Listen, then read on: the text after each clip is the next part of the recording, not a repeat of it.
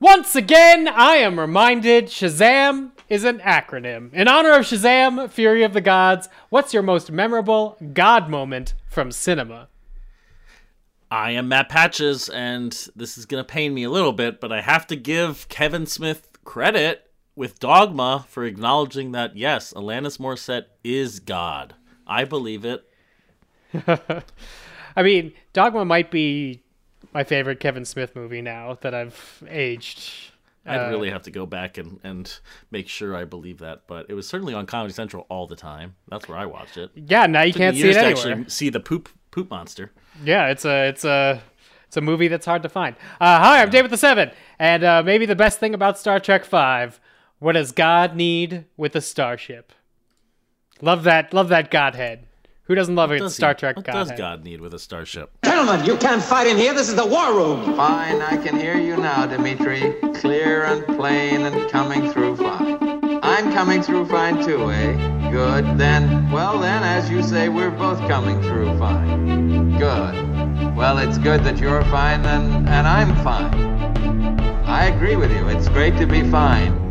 It's, a podcast. Hello and welcome to Fighting in the War Room, number 424.7. It's Pandemic 162 for the week of Wednesday, March 15th, the Ides of March. And that day in 1972, The Godfather premiered Oh, wow. in New York City. Wow, and then no one thought about it ever again. Nope, certainly not in New York. Nobody ever thought about The Godfather. Just another movie that comes and goes. The Godfather. Have you watched The Godfather in recent years?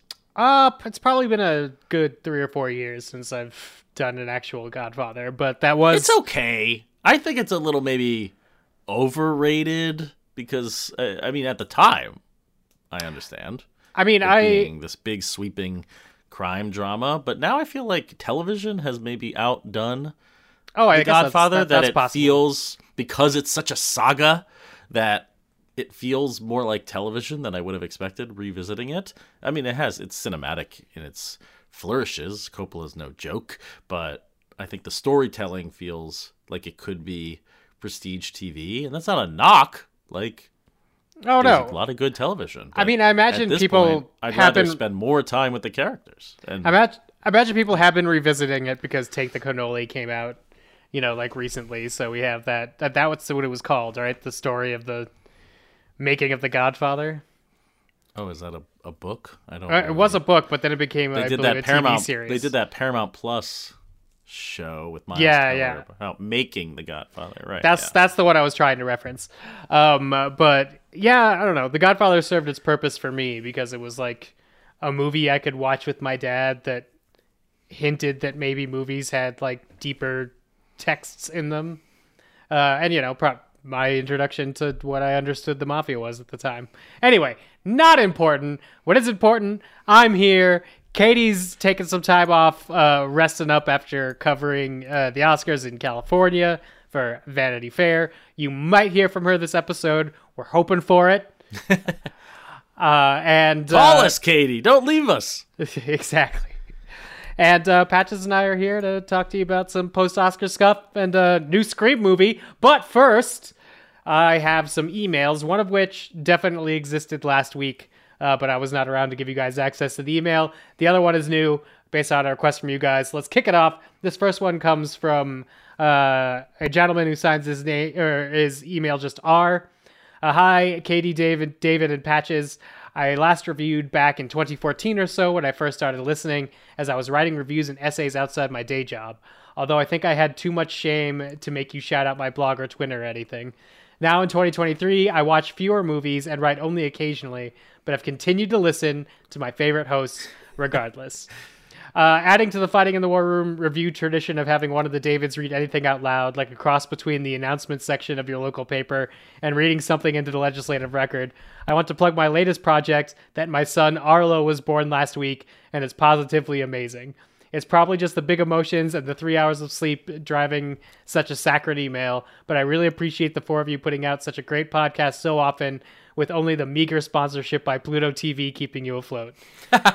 Keep up the great work, and thank you for sharing so much of yourselves. That's from uh, Arlo. That's a Arlo is a more popular name than ever, and I wonder why. The only Arlo that immediately comes to mind Good is the Dinosaur. Dinosaur, but that movie has no legacy. That's not why Arlo's more popular. No one saw the Good Dinosaur. What's wrong with us for thinking that? I mean, I, I, I don't know. That's just my, where I come across come the name from? in media literacy. What do you think the etymology of Arlo is? If you had to guess, uh, where do, where do you think that name comes from? Oh, okay. I guess I'm gonna Yeah. vamp while you look this up because. I already have it. No, you don't have to vamp. Oh, oh, where does Arlo come from? I don't know. Where is It's- Arlo? Where do you think that comes from? Uh, I'm gonna say, uh, like a the Medi- Mediterranean era, er, early on in the birth of Okay. language. It seems like Arlo is close to a root or something. Like it's part of the root language for a Do you think it has? Do you think it means anything? Do you think it like is a is a, a Uh, a stead, definition, stead, like steadfast. Okay, or an adjective. I could have thrown that out there. Uh, so my, my very informal research here, a little a little blurry. Is it? It's either Old English, Irish, or maybe one site cites uh, Spanish origin. Okay. But everyone seems to agree that Arlo means between two hills or fortified hill. That is, so Arlo is a is a hill. Wait, and now Arlo is of German origin, means famous throughout the land. Interesting. A lot of conflicting definitions of Arlo, but it seems to have all all the all, all the definitions are leaning toward the land. So this this child is of the land. Childs I of the guess, land. um, so is the good dinosaur on some level. It all comes back to movies on this podcast, where we never talk about things that are not movie related. That's right. Only movie related things. Uh, this l- second email comes from Tammy, who says, uh, My review was the half review from Good 704155 on Apple iTunes. I'm so sorry to this person. So I thought I would send the rest of our review here as Katey and Patches directed. Uh, love the numbering. I've listened to Fitware for years and have become very fond of all the hosts and their dynamic together. Katey asked in the last episode if anyone cares about the numbering system, and I'm here to say I'm at least one listener who does. I feel like especially keeping the pandemic numbers makes me feel like there are other people out there who know the pandemic isn't over yet. On a completely separate note, have any of the other hosts watched Bardo? I read David's review and I'm curious what the other hosts think. Thanks for entertaining pod week to week. Tammy, not sure how to change my change my name on the Apple app. Didn't we? T- did we not talk about Bardo on the podcast, or did just we just scream about Bardo behind the scenes? Because you had seen Bardo, but not the cut that David saw, because David saw the one that had like eggs, More penises. and Yeah, yeah. penises. Yeah. but you saw you saw censored Bardo. I did. I Right? saw a, or broadcast ready Bardo. Um, yeah, no, I enjoyed Bardo a lot for what it was, even though that was very pretentious. I feel like I saw Bardo in a theater. I saw Bardo in a theater uh, when it was election night here in Colorado. So it was a great reason to not be looking at my phone and driving myself mad with uh, returns that were obviously going to change. um, so I really liked the idea behind Bardo. I don't think it narratively uh, ever gets where it's going because it gets kind of bogged down on how cool it is. One of the most divisive parts of the movie uh, is he's uh, wandering through a Mexican city and happens across like a pile of bodies that he climbs up and has a conversation with the general about what it's like to be a real Mexican. And I, I think that comes across uh, very much up its own ass after the movie has already referenced itself and that it is a movie uh, several times. But me being said, or me being me, uh, who is a uh, not a first generation immigrant in the slightest sense. I actually uh, felt a lot of that conversation uh, was worthwhile, so I'm glad they kept it in, even though I think they only kept it in because it was so expensive uh, to shoot. But I think Bardo's an interesting thing to look at if you're a specific I type was gonna of say, person. will Bardo have a, a shelf life for edible taking arty farty pants um, who just want to like space out and look at some crazy stuff that cost a lot of money to make? I mean, maybe, but I think that the movie kind of doesn't. It starts off going really hard, uh, which is, uh, I think, also something that David said to tease the movie, and maybe this is a way to get you to throw on the Netflix and see if Bardo is for you. Oh yeah, but it starts with that baby being Right born there. that wants to be uh, put back in the wound because it realizes the world is too fucked up. And uh, the rest of the movie is that clear with what it is doing uh, all the way through. At least it keeps a consistent uh, non-clarity. I feel throughout the the entire thing. Uh, it's really funny. I was uh, I looked at, back at my Bardo notes uh, when I was trying to think about if it was going to make my top ten films of the year. It didn't, uh, but it like it starts off where I'm obviously trying to dissect what's actually happening. He's like, all right, he's got like. Uh, you know, like nematodes on the subway, and then the subway's full of water, and then the subway's his house. Like, what house? Question mark. And then, like halfway through the movie, I realized it, it wasn't that deep of a movie. Uh, the symbolism wasn't a mystery to be unfolded. It was something to sort of feel, or as the case is with a lot of people who I watched it with, uh, not feel and just watch a director go through a midlife crisis, uh, pretending like everybody has access to his uh, means. Here's another important question, uh, word related, since we were just talking about Arlo etymology. Do you know what Bardo means? Do you know Uh, what Bardo is?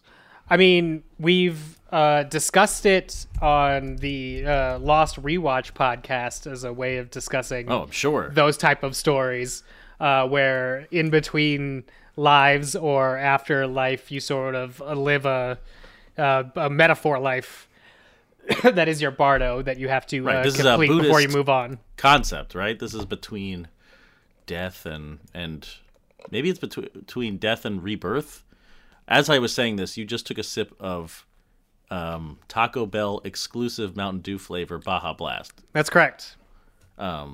Well, f- number one, I'm getting now. I'm just like falling apart here. Yeah. One, I was going to recommend Lincoln in the Bardo, the George Saunders book about Lincoln's time in the Bardo. Mm. But now I have to ask you: Do you do you know that Baja Blast is exclusive to Taco Bell? It does not exist outside of Taco Bell. It was created just to help Taco Bell survive and retain Pepsi or for Pepsi to remain in Taco Bell. Taco Bell would have gone Coke after they split as companies, but Ta- or the Pepsi invented a exclusive flavor for Taco Bell so that Taco Bell continued to serve Pepsi. Are you aware of this? Mm-hmm.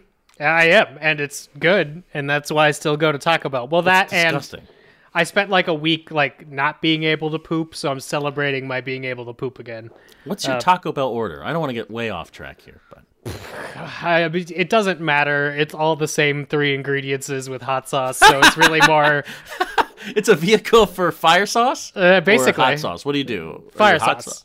Okay, yeah. I mean, I, I like the, But it does matter a little bit. The sauce. crunch wrap is snappy, and there's tacos. Like they're different. Sure, if you want something, if you want something that's snappy, uh, your two uh, options are the crunch wrap of the Mexican pizza, because the consistency of the meat means that more often than not, by the time you get back to wherever you're consuming your hard tacos, uh, the bottom is just falling out of the hard tacos. Uh, that's a that's a sad reality. I, that is absolutely true, and but I still hope that they have Taco Bell in the Bardo.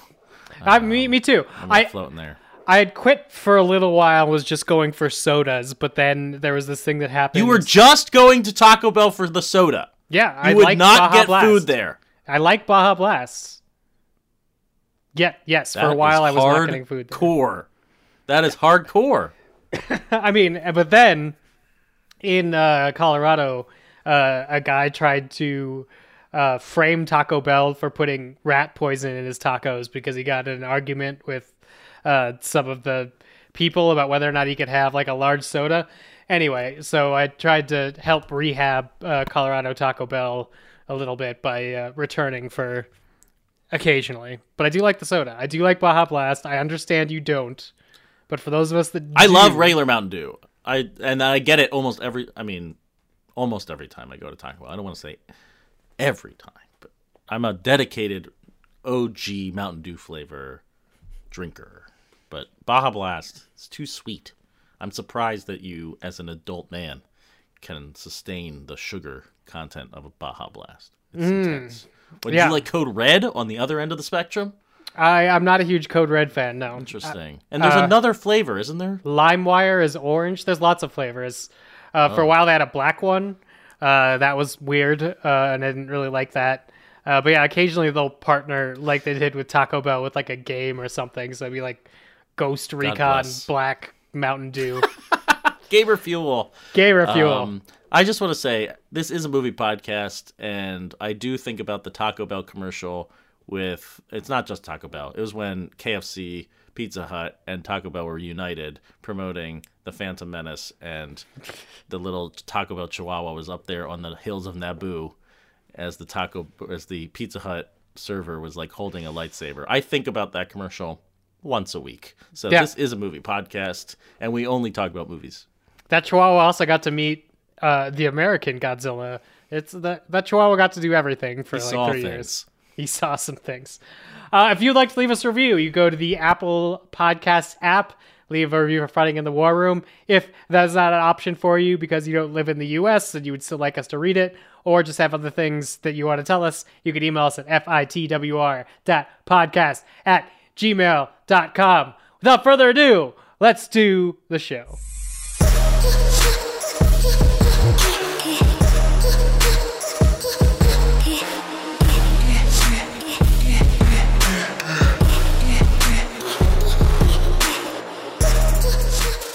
Patches. Hollywood. Hollywood. What is no, that? no. Is that from something? Why do I know that? What is Uh, that? I feel like it's. I would know it from Warner Brothers cartoons. That feels Oh, right to me. That yeah, that does. That sounds like Wakko, Yakko, and Dot should be prancing around for Or like a nod to old WB cartoons. I had some uh, VHS tapes of like classic Looney Tunes, and uh, Yeah. amongst amongst those was the one who was like Bugs Goes to Hollywood or whatever. That yeah, was yeah. This just like a short- a bell. it was just a short caricaturing actors that I had no idea who they were, and that was my like introduction to so many actors slash impressions of classic Hollywood actors uh, through that. So thank you, thank you, Looney Tunes. Uh, the Looney Tunes, by the way, who were one of uh, Warner Brothers Studios, one of two studios spotlit during the 95th Oscars review.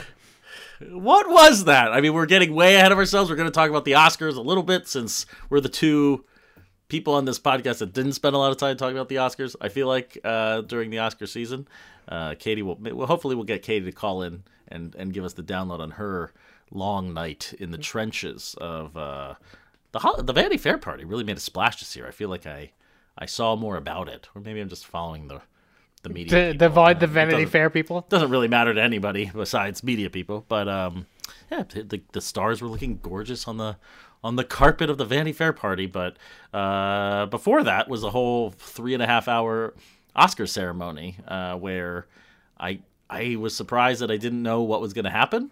That's which is usually not the case. I think we go in pretty certain that we know exactly who's going to win. Wait, actually, before we get too far ahead of ourselves, Oh, you want to settle lot- the settle the bet? weeks and weeks ago, I think in like September 2022, we all made predictions for who wh- who was going to be right, what was going to win. We got made our hopefully completely incorrect or maybe very correct predictions on on the Oscars. Who who came out on top?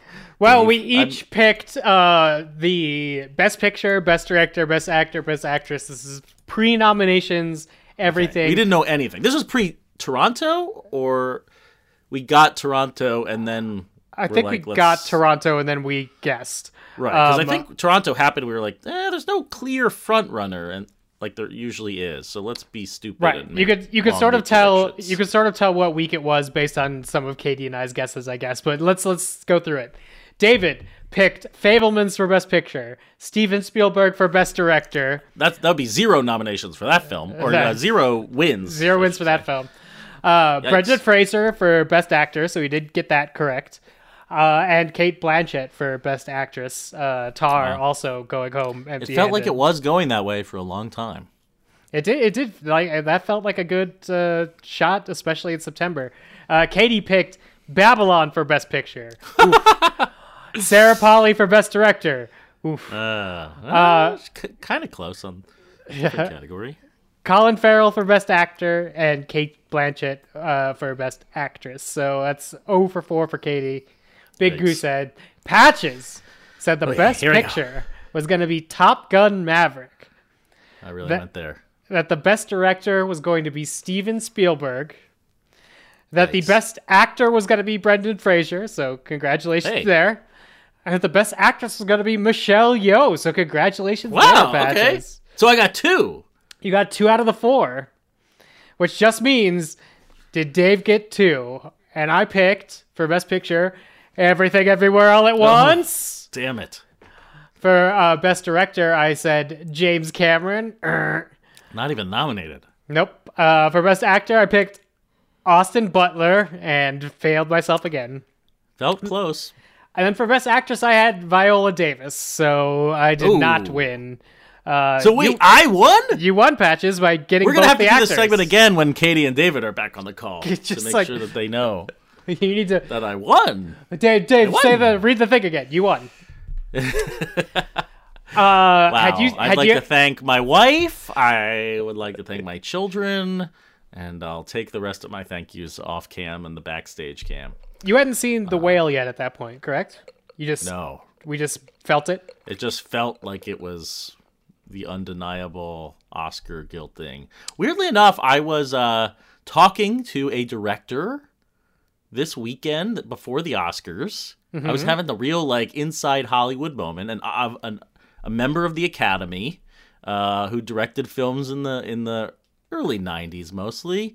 Um, and I was talking to him about what he was watching, and he loved Everything Everywhere All at Once. That was his best picture pick, but he did not care for The Whale at all, but voted for Brendan Fraser because Brendan Fraser's performance really stuck out to him as like, this is what Brendan Fraser does well. Um, my blind item here is that maybe this man has also directed Brendan Fraser in a movie at some point in his career, but um, but like that Brendan Fraser's he is in this man's words the empathy machine and like maybe the script isn't there and maybe the the direction can be intense and torturous to a degree but that Brendan Fraser through it all was was incredible to him. Um, and he voted for him. And I was like oh yeah this is exactly what I I thought that this movie would sink for people but that that Fraser himself would would really triumph in the end because it's so Oscary in terms of the the duty of the role and and the the physical per, the physicality of it all. I was surprised that during the Oscars they showed the visual effects or the makeup stuff.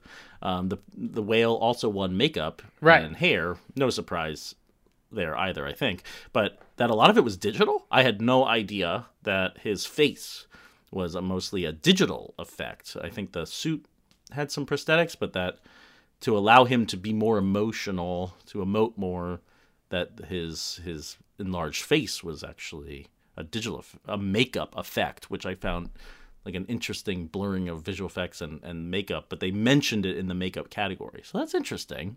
Um, don't totally know how that works. I'm sure there's some good writing out there about that. But uh, yeah, the totality of Brendan Fraser's performance, a clear front runner. But I did see a lot of Austin Butler chatter in the in the lead up that maybe it was time to give it to like a young movie star type. a young but no, kid doing that Oscar performance. Still doing that Oscar performance for weeks and weeks after. But yeah, Brendan Fraser triumphed, and he- I I was happy for that. I mean, it was a very pleasant Oscars. What did you? It's funny. Yeah. I didn't. I don't really care. Well, I'm not here to yuck on anyone's yums, but um, I'm not a big Everything Everywhere All at Once fan. But I'm pretty happy from a like watching the Oscars standpoint. Happy that everyone is like. It was a very chill, positive time compared to last year, which felt really cynical and anti-movie, like joking that no one sees movies and mm-hmm. making fun of categories and and not getting everybody on stage, even though we kind of got everybody's speeches, but it wasn't like it was rushing through things. It wasn't about the movies. And here we had a ceremony where like people were talking about their mentors and they were expanding on the cat they gave us full montages of clips and we were loving the movies. There was even a scene where or like there was a setup I, where people were like what are they doing in the background? Like they had someone on set pretending to Oh, it was editing. Yeah, I remember that. on the moviola, right? Yeah. yeah, I, re- I remember like we're that at was Disney World or something in the animatronics uh, Hall was- of Presidents. I was making fun of the poor actress they had on the Moviola side because I'm like, modern editors doing her work. She's switching through the windows. She's frame by framing. That's what editing looks like. The Moviola woman obviously had been given like some instruction, like you know, look into it, look at the film. But at some point, she was like spooling out film in front of her and to like look at the frame, and she turned it upside down and started looking at it again. I'm like, yeah, okay, that's someone Keep could have yeah, someone could have spent a an She was actually analyzing and cutting the. Zapruder film in that in that moment. Uh, that's why she was being extra careful. But that being said, most people aren't like you and me. Most people haven't heard the you know uh, Citizen Kane digging a hole to fit the camera in the whole story. So I think like this is an incredibly good step in the direction I want the Academy Awards to go into, where it's like, yeah, just give out all the awards and talk about movies because you're a show about movies. That there there is sort of a misbalance here where if we're not doing things like montage or like that weird year where they had the shadow puppet people uh then it does there were some times last night where i'm like this feels more like the grammys like we give out a few awards and then somebody does like a gigantic big stage show uh, for an abbreviated version of a song and then we like turn the volume down again and do some more uh, awards but i don't think that's necessarily a bad feeling i enjoyed all the song performances uh, i can't believe that Diane Warren song actually exists and sounds like that. It, it was it was weird. From applause. Yeah, from hit Applause. film. Oh wait, is that the name of the song? I have no idea. Uh, it's uh, it's uh, it's like give me some credit or some shit. Anyway, it was a weird, weird song. Uh, probably the first time I'd heard it, and uh, I think I was like I pretty much into the narrative of the evening of like you know what movies are gonna win and what what is the Academy want to be viewed as for this year, and it was a you know roller coaster ride that started with things I was expecting, and then Jamie Lee Curtis, which I wasn't really expecting, but was happy to, you know, C, Uh, very difficult acting categories, I think, across the board.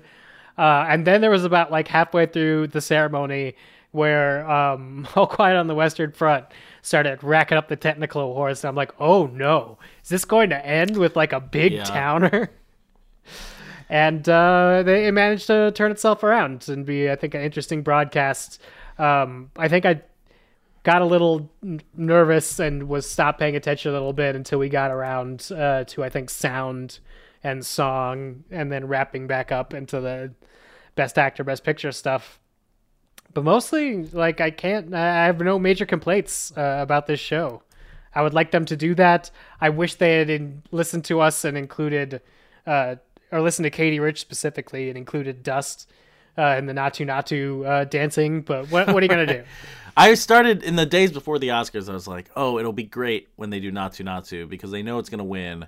So they they're gonna want to do something big, and maybe they'll get like the audience. They'll get famous people. I was kind of hoping Tom Cruise would actually show up and do the Naatu Naatu dance. Um, I don't know why I thought any of that would happen. It's really complicated, and um, it certainly was just another performance in the show. They got a bunch of stage a- dancers and and did a thing. Uh, saw some minor protests that it was a very like Americanized staging of Not Naatu Naatu. Uh, Right. Totally fair. I mean, they are in Hollywood, uh, not you know in India, but um. I'm glad it won. I would have been so furious if Naatu Naatu had lost to any other song. And I love Lady Gaga. And I thought her performance at the show was really cool. she she was so glamorous on the red carpet, and she seems to have removed all of her makeup and to be as raw as possible on stage doing the like I, I I don't even know. I don't even know how to describe the unplugged version of uh of of, of a Oscars performance. She was just in jeans, just doing Yeah. her rock shit. I mean, it was Uh, really smart because you know what I didn't think was a rock song until that moment was "Lift Me Up." Like I or that that "Lift Me Up" is the uh, "Hold My Hand." That's- that's that's the Yeah, one. Yeah, Rihanna song. Uh, yeah. But like "Hold My Hand" really just my only interaction with it is at the end of Maverick. Uh, so I this performance went a long way towards me thinking about it as an actual uh, song, and uh, so good job Gaga there. If like if we were voting on that performance, if for some reason Top Gun Maverick ended and then Lady Gaga in jeans and a black T-shirt is like this song's really important to me, I think it, it had would have had a better chance uh, than the way it was presented in the actual movie. But that doesn't matter. You don't listen to Trial by Content, do you, Patches? Uh, no. That's fine. Well, It's- I mean, not often. right. It's a it's a busy world. There's lots of podcasts. We were doing worst uh, best song winner of uh, Oscars history was our poll Oh, for this week. And uh, I went with the Inconvenient Truth song from Melissa Etheridge. I need to wake up. Uh, That's but the best or worst? You said what? the worst. Oh, worst. Oh, the worst rough. best picture song winner. Uh, but the debate that I wasn't expecting to have that maybe you are aware or would have seen coming was uh, immediately both Neil Miller and myself were like Phil Collins, "You'll Be in My Heart," bad song, and uh, From that Tarzan? was Is that what that is? it Okay. is. It was from Tarzan. Uh, apparently, that is a very popular soundtrack uh, on the internet uh, amongst people. Well, anything that Disney touches has nostalgic value for someone of some age. So Right. I guess I just thought it would be like it is the maybe not the least, but of the lesser of the like '90s Disney songs, like fucking Beauty and the Beast and Part of Your World and stuff. Those are all up there, and then like You'll Be in My Heart. Anyway, that doesn't have to do with this week's Oscars. it has Patches, fans. sort of as a, a, a way of uh, wrapping up. Is there anything that you would? Is there any winner that you would switch out? Oh, is there any winner I would switch out? Yeah. I mean, all of the Everything Everywhere All at Once wins, I would say. not to be too broad or mean. Actually, well, not. I, I won't even go that hard on Everything Everywhere All at Once. You were talking about All Quiet on the Western Front. I don't think. Oh, we have talked about it on the podcast, of course. Um, the one thing about this Oscars, I thought Jimmy Kimmel did a good job. It was very funny. We were gonna have to make slap jokes. They made some slap jokes. That that was fun. I thought there were a lot of good goofs, some good pairings. Hugh Grant looked high as shit, um, just totally zonked in a good way. Like I was having a lot of fun watching the show, um, but from a winner standpoint, if I look down the list and if I really cared who won, I think I'd be pretty disappointed. I don't like an Oscars where every award goes to one or two movies. right. It's not in, it's not enjoyable. Like it's fun when Sarah Polley wins for screenplay because it's like yeah, finally something else. Someone else gets to talk. Like I don't need to see the Daniels eight times. Uh, the Daniels once is just fine for me. But um, it, it's you know what can you do? Uh, I was surprised that everywhere everything all at once kind of swept. Uh, I didn't know if like the olds would come in and shake things up. The olds seem to have gotten all quiet on the Western Front in their corner, and they Right. traded for everything everywhere votes or something. But yeah, I found that aspect of it boring. All quiet, kind of running. I mean, Top Gun, I think snuck in for sound, but it's not a spectacular film to me. I mean, the cinematography category is such a bore this year, and I knew that they would take that. The score, that was a really, I mean, that was Babylon, man. Babylon for production design too, and and we didn't get that. We got all quiet. I just I found that to be dreadful, and I was also starting to get really worried. I'm like, oh god, is this kind of? It was all down to film editing and kind of built up to that. I'm like, ah, okay, at least everything everywhere snuck in there. We're not going full. Full, Full all bore quiet here. on the Western Front. That would have been awful. Um, and that would have been a Netflix triumph uh, too. Just like I know that they're playing, spending so much money, and going so hard to win an Oscar one day, but like this was not. This would not be fun. this would not be it. But yeah, I mean, look, I'm happy that um, Ke won f- for best supporting actor after like winning every other award on the sun like i was waiting and, and excited for his speech and I, I was excited to see michelle yeoh win i think probably deep down in my heart Cate Blanchett is the performance of the year but i i was rude I, I wanted to see that speech like i wanted Michelle Yeoh, and I wanted to, and I, I was even happier seeing clips of her mom celebrating in Malaysia Right. this morning. Like that brings me joy. So I'm not down on those wins. I just am not here for the Daniels triumph. I'm not here for the best picture. I have other favorite movies of the year. Didn't make my top 10, but I know it means a lot to people, so I'd rather people be happy and like it's kind of like Garden State winning best picture for me. I'm like, well, they uh, okay, well, uh, it makes it's your movie, but we didn't have to name it best picture. Um, but uh, you know, with this year, it's like I like every movie a little bit. I don't know what should be best picture, and that's a confusing part of of this round where you go in excited because you don't know what's going to win and but maybe deep down you wanted like everything to win so you're not very satisfied with the winners the um, just too many too many awards for the same movie. I just don't uh, that's a violation to me. What about I- you? Is there something agree that, you're like that you wanted someone else to get in there on? There are technical I- I- things yeah. that I think shouldn't have gotten to uh, All Quiet on the Western Front, uh, but you sort of outlined that I think pretty well. And then also, I love the idea of awarding Jamie Lee Curtis for her body and performance, but best actress in a supporting role for Jamie Lee Curtis and Everything Everywhere All at Once. I love Everything Everywhere All at Once. Uh, that seems like that should have been Angela Bassett's uh, to me. Um, I, I or really, really any of the other four. Shutting Uh, out Banshees and like Kerry Condon's right there, folks. Right. Like, no Banshees love. I'm, and that's the thing. Like when you have a a, mo- a movie that's just getting all the hype, these other movies that are spectacular are going to get left behind. It just feels like the Oscars are meant to.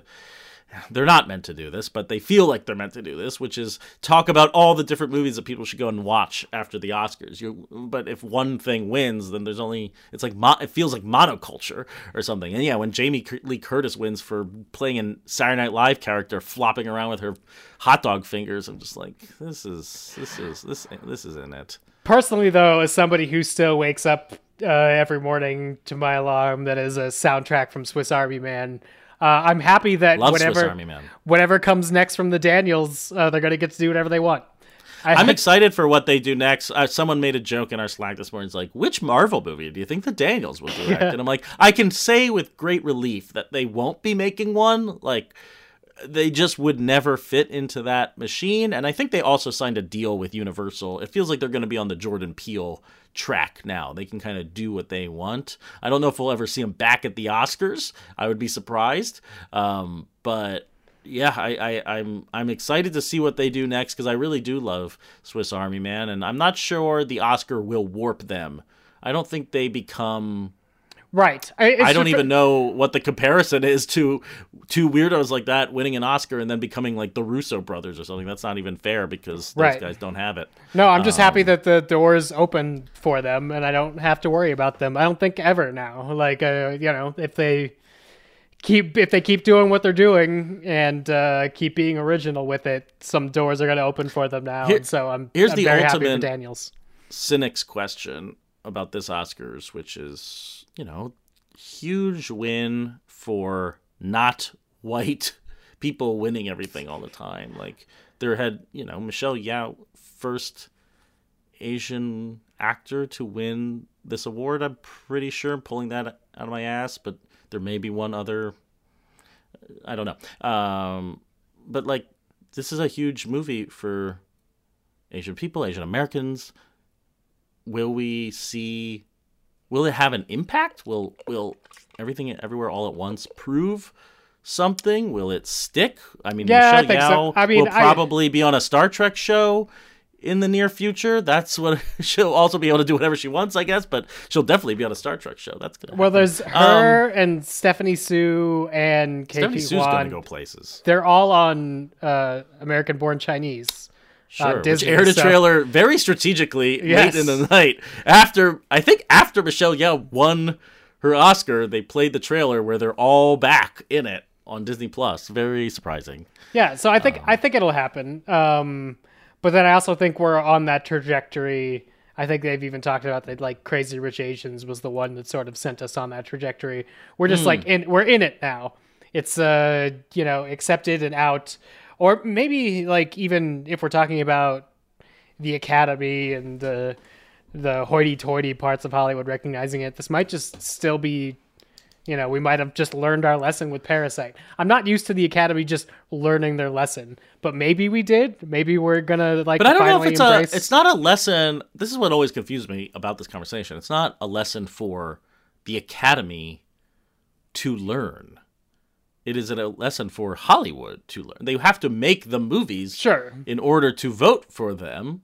So how will they do that? I mean, like, who who will stand up and make more movies that could be like this, or just get Asian American actors in movies? Why is this hard? I don't really understand. I saw somebody tweeting in the wake of last night's ceremony. We're recording this on Tuesday, uh, Monday. What the fuck? Monday. it's it? Monday. Um, that they had been doing a project where they kept photoshopping John Cho into different movie posters like big blockbuster movie posters to be like, what if an Asian American man could actually be in Mission Impossible or The Martian or like anything where all these like vanilla gentlemen are in these movies. Um, and that's what it that's it really got me thinking. I'm just like, why? Why not? Like we tried John Cho doing live action anime, which is a little insulting. um, like he could do anything, but we don't put him in movies. We uh, all of these actors could do anything. Stephanie Hsu could do amazing things. Will she be allowed to? Will she be cast like she's Amy Adams in anything? I don't know. She should. Um, yeah. But that's the that's the big question mark for me with everything everywhere all at once. Will people see casting differently? Will they th- think of these actors again out of the context of the Asian American experience and just like put them in good movies? I hope so. Me too. And then if not, they could just pretend what they learned is, you know, uh, hiring actors of a certain age. Like more I think hot that's dog a, fingers. Yeah, more hot dog fingers movies. seems like seems like something we could also come away with. The 95th Oscars, that was them. Now we have a blessed what couple of months before we ever got to think about it again. And then what? Barbie comes out. and We got to start the start the race all over again, right?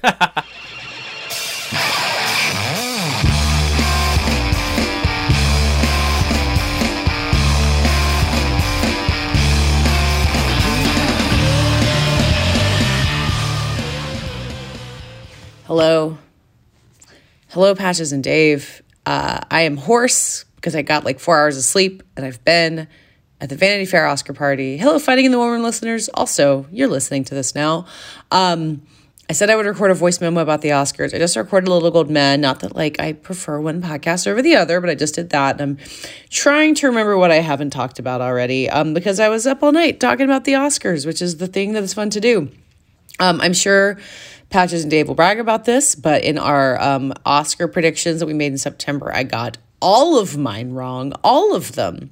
Um, which is kind of a real shame for someone who spent so much time thinking about all of this. Uh, I would like to say that as the Oscars got closer, I got better. I said Michelle Yeoh would win. I said Sarah Polley would win. I also said Austin Butler would win. So let's be clear. Um, I'm not doing great on that. Uh, Oscar predicting is a um, not a science. Um, I thought it was a good show. I was excited that the All Quiet on the Western Front momentum uh, kind of came and went. Uh, fun fact: it won all the exact same Oscars that Crouching Tiger, Hidden Dragon did. Um, let's see if I can do it off the top of my head. Uh, best original score, best production design, best cinematography, and best international feature. Um, so that's the pantheon that it's in. It's funny that we just talked about Crouching Tiger a couple weeks ago, actually. Um, and then everything everywhere all at once won a whole bunch of stuff. Um, I can't really think of a better way it could have gone. It's weird that the Banshees of Inisherin, Tar, The Fabelmans. Uh, I guess are the only best picture. Oh, Triangle Sadness, but we didn't think that was going to win anything. Um, it's weird that The Fabelmans and Tar and Banshees have no Oscars. Like that just is a strange way for the season to go. Um, but that's what happens when you have a sweep. Like everything everywhere gets seven Oscars, All Quiet gets 11. Um, there's only 20 categories for features. Um, so that's kind of as like far as you're going to go. Um, what else do I want to talk about? I had a fun time at the party. Uh, I got to see the Everything Everywhere people arrive with all their Oscars. I didn't get to hold one this year. I, I could have. I kind of like just didn't shoot my shot. I'll live with regret for that. Um, Megan Thee Stallion had like really big hair, like huge, beautiful hair that was like all over the place. I saw Jeff Bezos a lot. Like he was just like in the middle of the room hanging out like a normal person. Um, that's weird. Um, I was on our live stream from the carpet in the entrance. You can watch it. And Gigi Hadid was like cool, like really cool. Like I was so delighted um, by how fun she was to talk to. Um, I will miss the Oscars. I feel like a crazy person because as soon as this is over, I'm like, oh, but like that was fun. Let's do it again next year. Um, I'm very relieved there was no slap. I don't know if Patches and Dave are gonna have some hot take where like they're saying it's boring without a slap. I think that's wrong. We need normal, regular ass Oscars. Um, and that's what we got. I thought it was a good show. I thought Jimmy Kimmel did a good job. It was like long, but not too long. Um, they didn't rush people off too much. They had like little bits explaining how uh, filmmaking works, like the thing with Jonathan Majors and Michael B. Jordan that I thought was really cool. Um, people looked great. The set was good. They didn't have anybody at the tables that made it easier to slap somebody. Um, and I'm really excited that I don't have to spend today like in crisis reporting mode and I can like I don't know, like chill out and take a nap or something.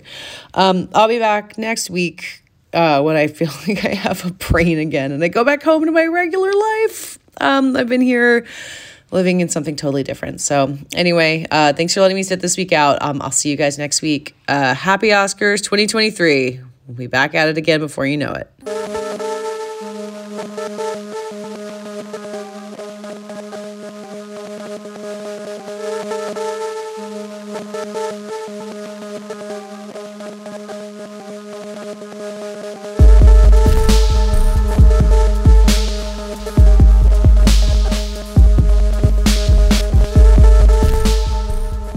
Sidney Prescott is a name that you remember. Gale Weathers is a name you remember. Tara Carpenter, who gives a shit? Who's Tara Carpenter? Oh, right. She's she's in this movie we Yeah, watched Jenna Ortega. this weekend. Yeah. Yeah, that's that's not fair. That's that's recency bias. I'm not. I, it took me time to remember Sidney's name, Gale Weathers' name. I'll, I'll learn Tara Carpenter one day. I don't remember it being said out loud in this movie. We're talking about Scream Six, by the way. we're talking about Scream 6. It most definitely is. This movie starts off in a very interesting way, I thought, uh, given that uh, the Scream franchise, uh, this being its sixth installment, is not a horror franchise that has gone uh, sideways or prequeling or anything like that. Uh, every Scream movie is a sequel to the previous Scream movies, maybe none more than Scream 6, which uh, follows our heroes, our four surviving heroes uh, from Scream. The Core Four. As The Core Four. themselves. from Scream 5 as they go uh, to uh, college at a fake college uh, in New York City. Uh, in a fake I believe New it's York called City. Blackmore University, and it's off the one train, um, apparently. And they have frat parties there. Dave, can we take a detour here for one second and Yeah. say, did you ever go to a frat party in So- New while go attending New York University? not while attending New York University, but the weekend I visited, my visiting ambassador or whatever was in a frat, and the Wow. frat the frat house was a floor at the very top of the third north dorm, one of the towers, and that entire floor was populated just by members of the frat. And they had a common room for the floor that they sort of used as like a living room and like a kitchen, and uh, they did have uh, like a bucket of beer uh, but that those beers had all been snuck in individually because Third North also has like a check-in system, so they're not Right. rolling kegs in or anything. Um, but yeah, so I happened to a NYU frat. I know they exist. They do not look like anything like this uh, movies. You own like a house somehow Right. in the middle of New York and have a traditional Greek Where- life system and throwing parties. Yeah. oh I- no, Tara's gonna go all- upstairs with the frat boy. of all the things in Scream Six to that I found uh, that could be found ridiculous, having a frat party in New York City was the most number one. Did not believe it. Could not happen uh, in the way that it is depicted or just in this if- film. even if it was, why? You know, like Yeah, why not just have a house party? Yeah, or just just go somewhere like party. In New York is very easy to party in underage. Uh, a frat house, usually, at least in my experience of it, living out west, is a place that you could have a party because there aren't party places, you know, elsewhere. Um, Right. But New York does not have that problem. Anyway, the girls are back. If you don't, uh, if you didn't watch Scream Five, th- they're you're gonna be kind of lost in this movie. Yeah, Yeah, you kind of need to know what happened last time. It's important to to know what happened to Sam Carpenter, the main character of this movie, who you have to know is the illegitimate daughter of Billy Loomis, the killer from the original Scream. that's correct. Uh, and you also have to know that her old her boyfriend in Scream Five was like inspired by this and tried to kill her. and Yeah, so it's Ghostface. Jack Quaid uh, played a know. character named Richie, uh, who was, uh, yeah, he was the the boyfriend of Sam fanboy. Carpenter. He ended up being, yeah, one of the Scream killers because he uh, felt he was a toxic fan. He felt that the Stab series had veered too far from actual events, so they were going to create a new Woodsboro series of killings to restart the franchise. This movie starts off a uh, film professor played by Samara Weaving uh, gets attacked by a ghost face in an alley th- that leads to Hudson Street, which I don't remember there being, but let's pretend there is. Um, uh, that's where she gets killed, and immediately the killer unmasks himself to reveal it to be Tony Revolori uh, from your Oh, Spider-Man's. This is kind of a spoiler, right? Are we are we talking I full mean, spoilers here? I, I would. Le- I want to at least go through the opening. All right, this- because- this, is the first 10 minutes we're talking about here. It's, Scream movies are tough. I feel like let's just throw a flag and say we're going to talk about the Scream movie, and everything that happens in the Scream movie is kind of a, a reveal or a goof or like it's sh- you know playing its cards carefully. So Yeah, yeah. uh, if Well, you haven't wanna- seen the movie, come back. I want to talk about the setup, which I which I'm going to say is the opening, uh, and why it's important that we sort of know these girls because it turns out uh, this new uh, killer uh, wearing the ghost face mask has a partner that he's living with. They're going to be ghost facing in two in a pair, which is Classic. the yeah, it's the classic way to do it. And uh, while he is uh, on the phone, sort of discussing how he enjoyed killing this person, he is attacked by another ghost face. And it turns out that these two ghost faces had been hunted by a ghost face. But the reason I started off asking about if you knew the name Tara Carpenter is it is revealed on the phone uh, that uh, the plan of these two ghost faces that we see murdered early on is to kill Sam and Tara and uh, finish Richie's quote unquote movie pitch, uh, which is, would have been restarting the Stab franchise with this whole new thing. Uh, so that's what kicks off our story. There's a ghost face who's killing ghost faces. That's how Scream 6 starts off. Uh, I thought, oh boy, what I love is a Scream movie that is willing to go all the way up its own ass. I was a little surprised that That it comes between out of its ass. that it spends most of the movie being a pretty straightforward scream movie that has I think so it makes some great use of New York as a setting in terms of cramped coordinates and uh, one okay use of uh, having to climb on a ladder between two higher floored windows which I think is a good sequence even if I can't think of a place in New York where that would really happen necessarily like that um, and then I really liked the subway sequence that they've been using in the trailer, so I don't think it's a um, spoiler to say that there is a, a stalking on the subway uh, that I think worked out really well. A great scene. Other than that, this movie, like a lot of Scream movies, gets really kind of bogged down in itself uh, by the end. Did the sort of middle moments of the movie work for you, Patches? Are you still invested in Sam and Tara Carpenter? Uh, well, that's a challenging question because I'm not sure I was ever really invested in them. I'm not even sure I'm in. I was ever invested in like Sidney as a character. It's not really what these movies are. It's always like a game, right? It's Right, right, always right. What is it? How is it going to be talking about horror, or more and more so in these movies, talking about just like franchising and and Hollywood series and uh, sequels and requels and Lego sequels and reboots. Um, I, I I mean one of my favorite parts of this movie is um, Jasmine Savoy Brown as Mindy, uh, Chad's and what what's her, her brother's Chad by Mason Gooding, played by Mason Gooding. Yes. Um, but Jasmine Savoy Brown is from Yellow Jackets, and where she has to be like really serious. And she is so fucking funny in this movie doing the Jamie Kennedy shtick of explaining how movies work. I thought her stuff was really funny.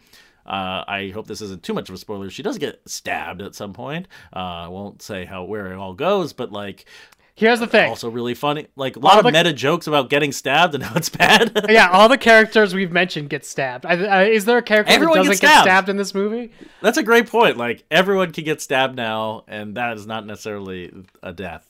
Um, I find that I, well, the Scream movies work on a few levels for me. One, getting stabbed is scary, and the blades always look sharp, and the violence always uh, cuts deep, if you will. Uh, it, it, Oh, it terrifies me to see people just get stabbed with a knife, as opposed to like gory horror horror movies where it's like I'm just gonna tear you up in a machine or use a chainsaw. I'm like, just stabbing someone with a knife is is pretty Well, viscerally terrifying to me. I think when, like, radio- you could just get stabbed on the fucking street. I think Radio Silence in the past two movies, they've been the direct the directing duo uh, Matt Yeah. Bettinelli-Olpin and Tyler Gillett Gillett. Um, Glenn, yeah. Gillett.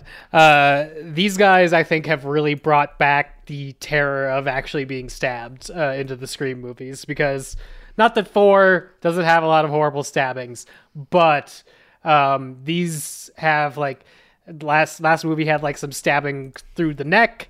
Uh, this one has some like very particular stabbing where it's like sometimes it's just you're amazed by how often this person's getting stabbed and sometimes twisting. That's what happens in this movie. A few people get stabbed and then they focus on the twisting of the knife. And I'm like, okay, these guys have refocused on the stabbing. So I'm 100% with you. Scream is about stabbing again. Right. Uh, and and to your earlier question, do I care about Sam and Tara reliving the terror of, of having to deal with Ghostface again? The, the you know the middle hour of this movie. Bef- we're not playing games in the setup anymore. We're not getting the big reveals of the end. Am I just enjoying watching them run away or have to figure out how to deal with this? This movie tries to do. Hey, I'm suffering from trauma, and how am I living my life?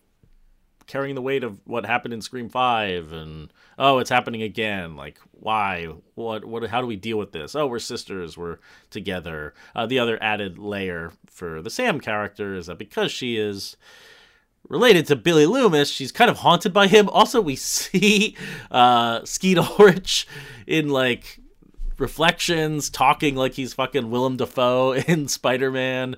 Um, hey, you're my daughter. You're don't you want to kill people?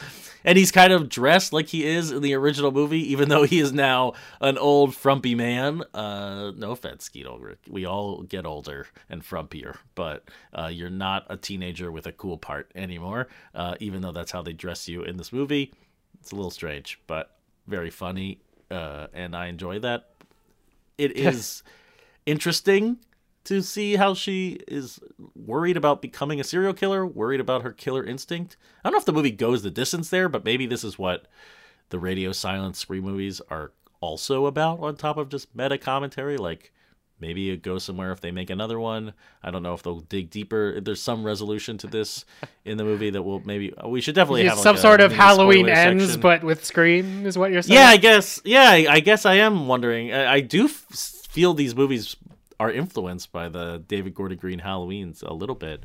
Um, and and we'll talk about the ending in a second, but uh, I'm not sure I care about the characters that much. Uh, I don't care that I hope Sam and Tara resolve their sister issues, and Sam's overbearing because she doesn't want to let Tara out of her sight because she doesn't want her to get attacked. Blah blah blah.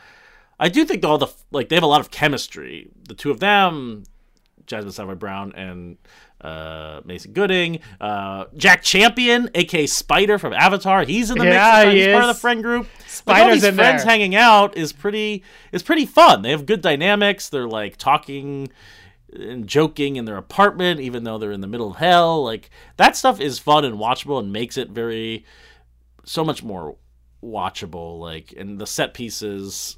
Oh, we're gonna be getting attacked in our apartment now. How do we escape a New York apartment when Ghostface is in there?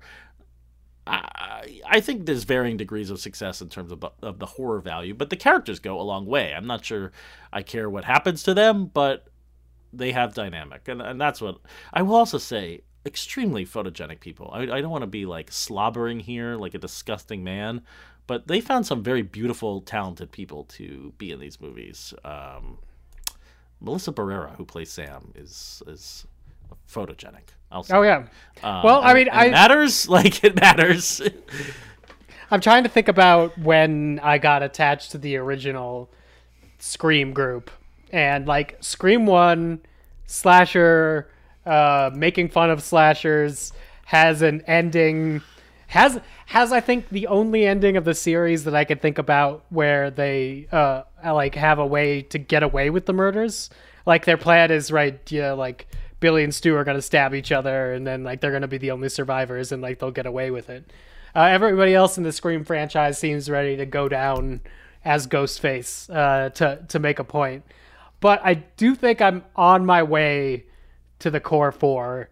Uh, I didn't like them necessarily calling out uh, that they were the core four, but uh, I'm on my way there because I think the interpersonal relationships uh, really work, and at least they're being tracked this time. I think it took like four uh, like movies for Dewey to you know like mention the fact that his sister is the one that dies in the garage door in the first movie. Like the first movie has so many this is what the proto teen relationship needs to be that they sort of lose track of the characters relating to each other.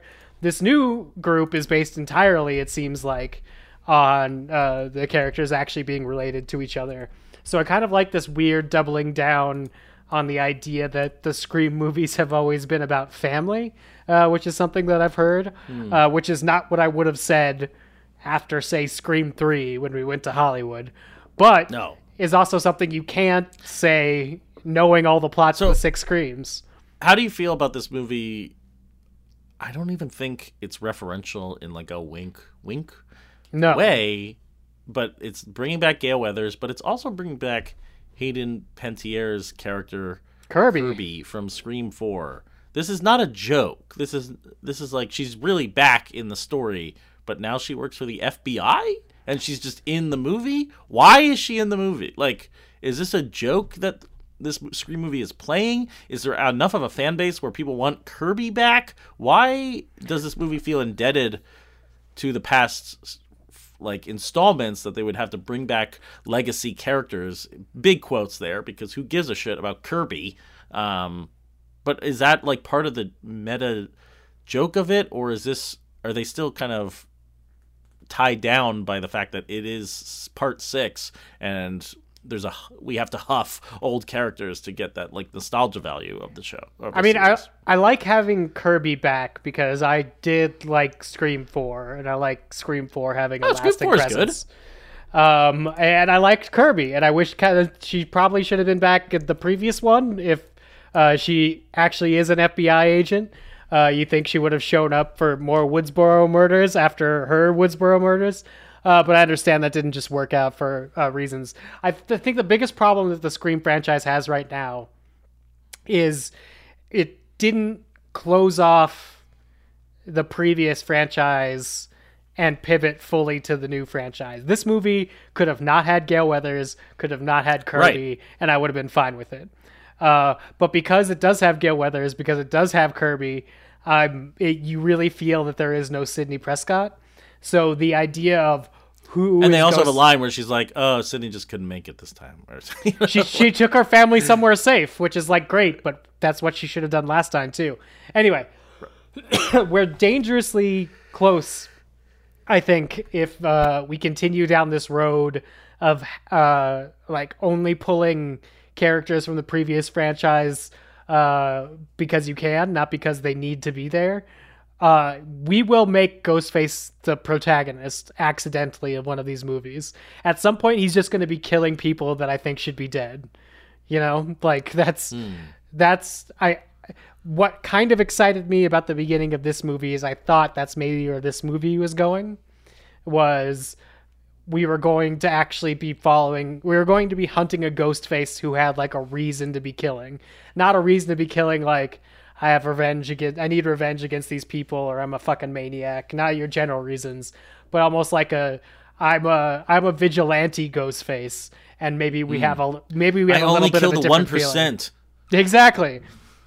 Uh, I or I mean, like that wouldn't still wouldn't be great, but that would be a place that the Scream franchise could go where it wouldn't have these two things that this movie has that I think are sort of, or I guess one thing that this movie has that has uh, been part of I think the Scream franchise since uh, Scream Three, which is a mess of a third fucking act.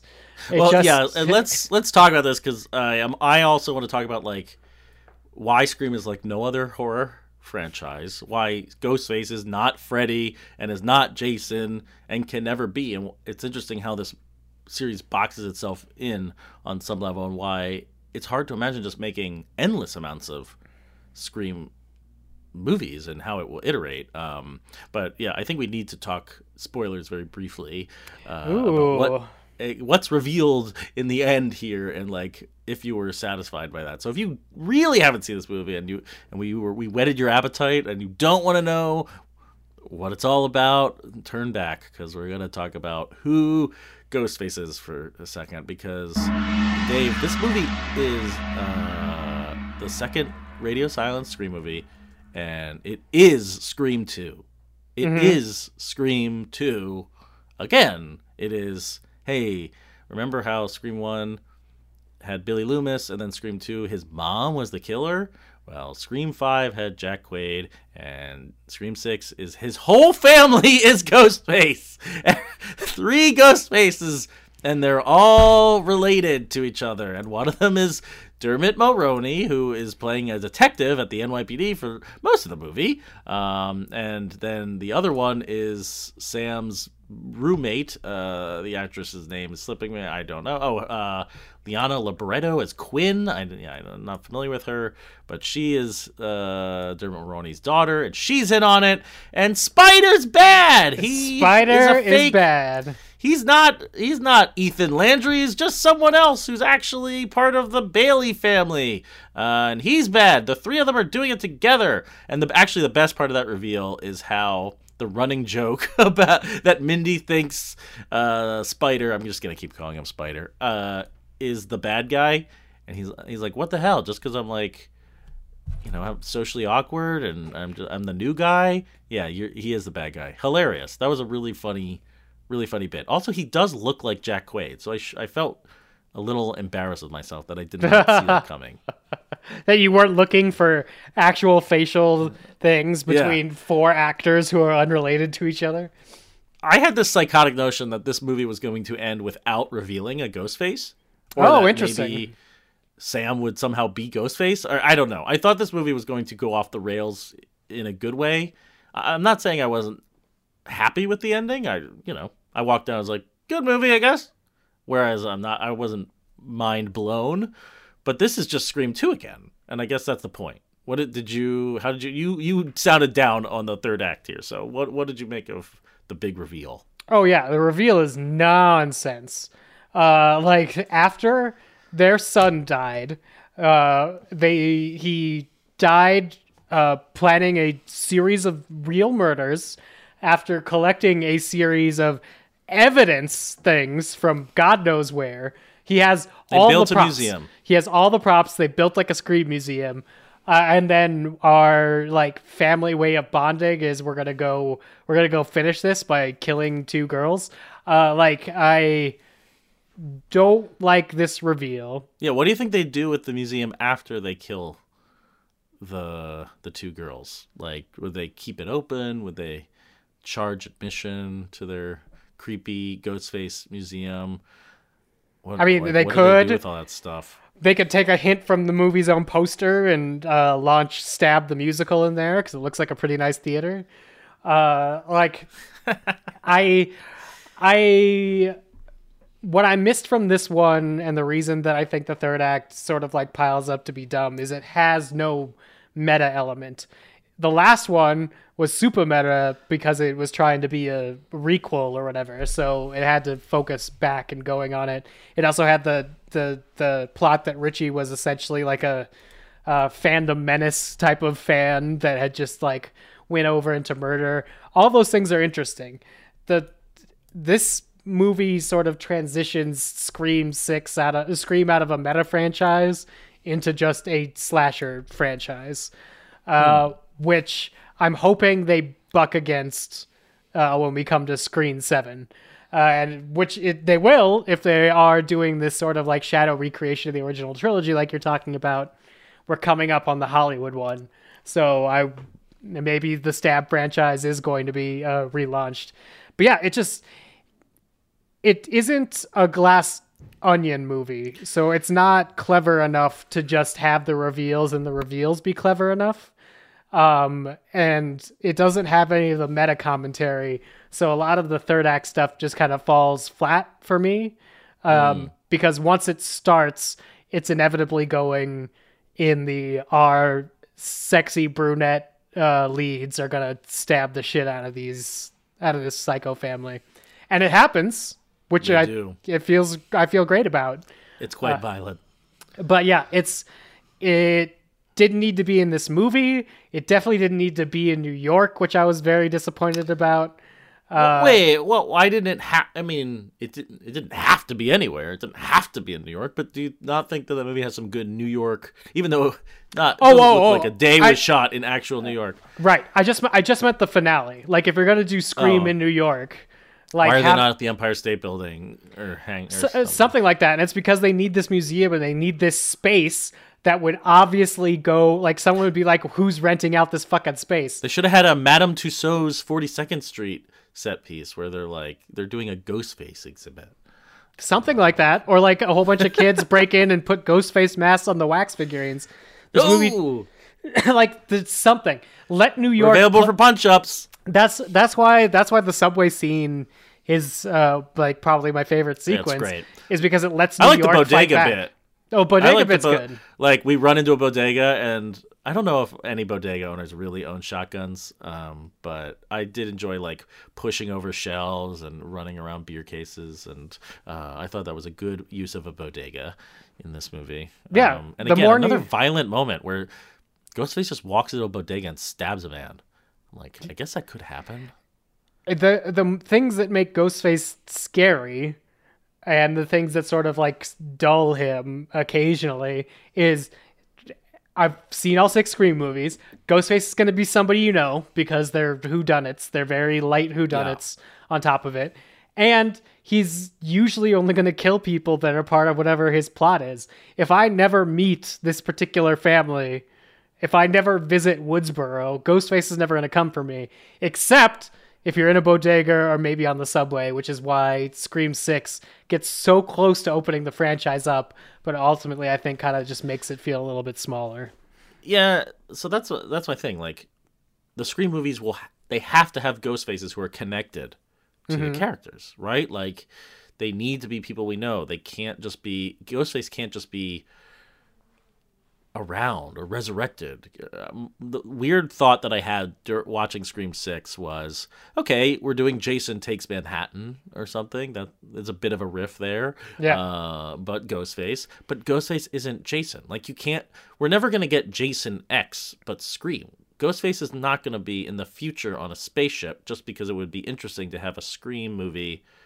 A Scream movie only exists tied to these characters or tied to the like overlapping plot. You can't drop Go- Ghostface isn't something to drop. He's not a monster. He's just, he's always tied into the story. So the stories become either more convoluted or kind of hacky to continue what started with Sidney in the original one. We're still going. They're as you said at the top of the segment. They're always direct sequels, but that makes it very rigid, right? Like we're gonna run out of steam, uh, and we had to take a huge break between S- Scream Four well, Scream three and Scream four, and then Scream four and Scream five. Like you felt like you could, you had to make these movies like they were fucking twenty one and up uh, installments or something. Uh, and and that's where I'm like worried. Are they gonna do a Scream seven like right away? Are they gonna try and keep going with Scream movies because they're so successful now. I can't imagine it's going to be diminishing returns unless you can really blow it up. And I don't know how you. I mean, Mm. clever people will try, but um, yeah. I think one- we gr- greenlighted Scream Seven me. immediately. I the the sooner we make that tension felt in the story world, I think, the sooner we could break it. because the, story world. the thing that's gonna break I, the the monotony that you're sort of uh, talking about is like they have to do it and they can't find a way into it. So like I don't think Radio Silence wants to make a bad Scream movie. If they start making Scream No. 7 and they're like this isn't interesting to us, they'll break it and that's what I'm looking for. I need the next step into what it is. I like Scream 3 a lot, even though a lot of people don't like Scream 3 because Scream 3 is just like what if we just like take it to like the extreme where The it's world's like the collapsing set. in on itself. Yeah, exactly. They're on the set of the thing, and like the scream killer's killing people in the order of the script, and people are playing people, and there's layers.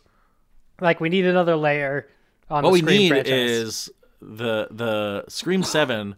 They should actually not continue the story of Sam and Tara again, but Scream Seven should be about the making of Scream Six, where all the people are playing themselves, and there's an actual Ghostface killer on the loose on the set of the movie. I mean, that sounds like Scream Three, but yes, yes, yes. That's But what. well, except it's still Sidney in Scream Three. I'm saying, what if it like broke itself, broke the reality, and suddenly it's like the being John Malkovich of Scream movies. Let's, Oh, I mean- no, not not the being John Malkovich, the adaptation to being John Malkovich, where you're on the set of uh, being John Malkovich for some reason. that, Anyway. that might be a little head. I okay, so like of course, that's too heady. no one will accept that. I want him to get meta, definitely. I think uh, the possibility of maybe having a Ghostface who kills for a reason is something they're at least thinking about because we still have some Sam Carpenter internal drama about how she just likes killing. she loves um, killing. Or just one thing, maybe, just to open up another like the avenue of the franchise. Have one of the Ghostface survive. We have ten ghost, Oh, ten dead Ghostface killers. That was the other thing I was gonna. I, I thought during the movie, I'm like, will they not reveal Ghostface? Did I just say this earlier in the same? segment? I don't Yeah. know. I'm losing my own mind. But like, I, I think what to wrap this up, it's a testament to what Radio Silence is continuing to do in the Scream franchise. That there seems like there's a lot of ways it could go. Right. That there's ways to break this. There's still action to be to be taken here. Um and that's good for this franchise because even as i say out loud like is this diminishing returns? Is this losing steam? If it just becomes another slasher like ghostface can't just be another slasher villain. It has to be ripping something open every time to use a graphic term uh, illustrative term. But I, there's potential here. Scream 6 is a good movie but i feel like there could be a great one coming if it really like dug in Yeah. Get us to that next big scream, which is why I said earlier on I'm not against screams. I'm not against screams as a title. Lots of screams. Just screams. There are two more there, than one. There are functionally two, maybe four leads to this franchise now. Screams would be the plural of they're not all screaming. They're screams. Give me the screams. ah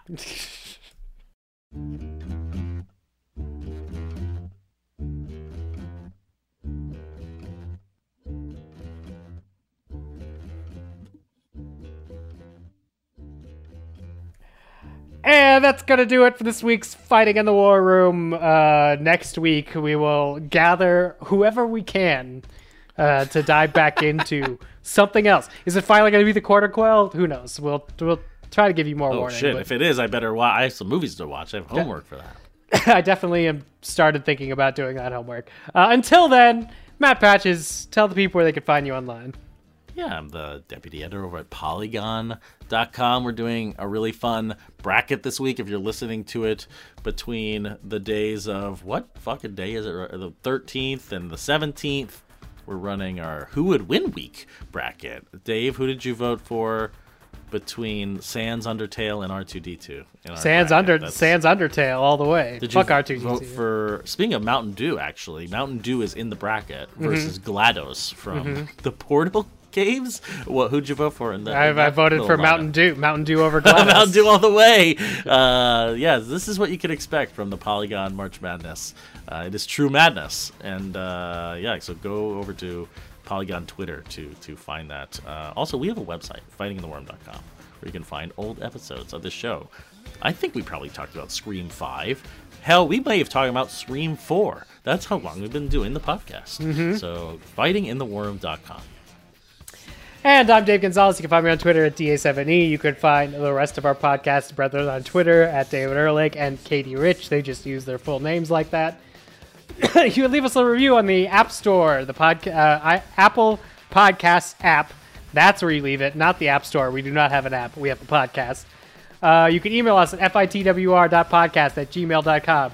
You can listen to me on the Trial by Content show with Joanna Robinson and Neil Miller. Uh, this week we're discussing best movie with a number in the title uh, that is not a sequel. So you can't just be like Top Gun 2, uh, even though that's not the title of the movie. Ooh, what? What's in there? 1408?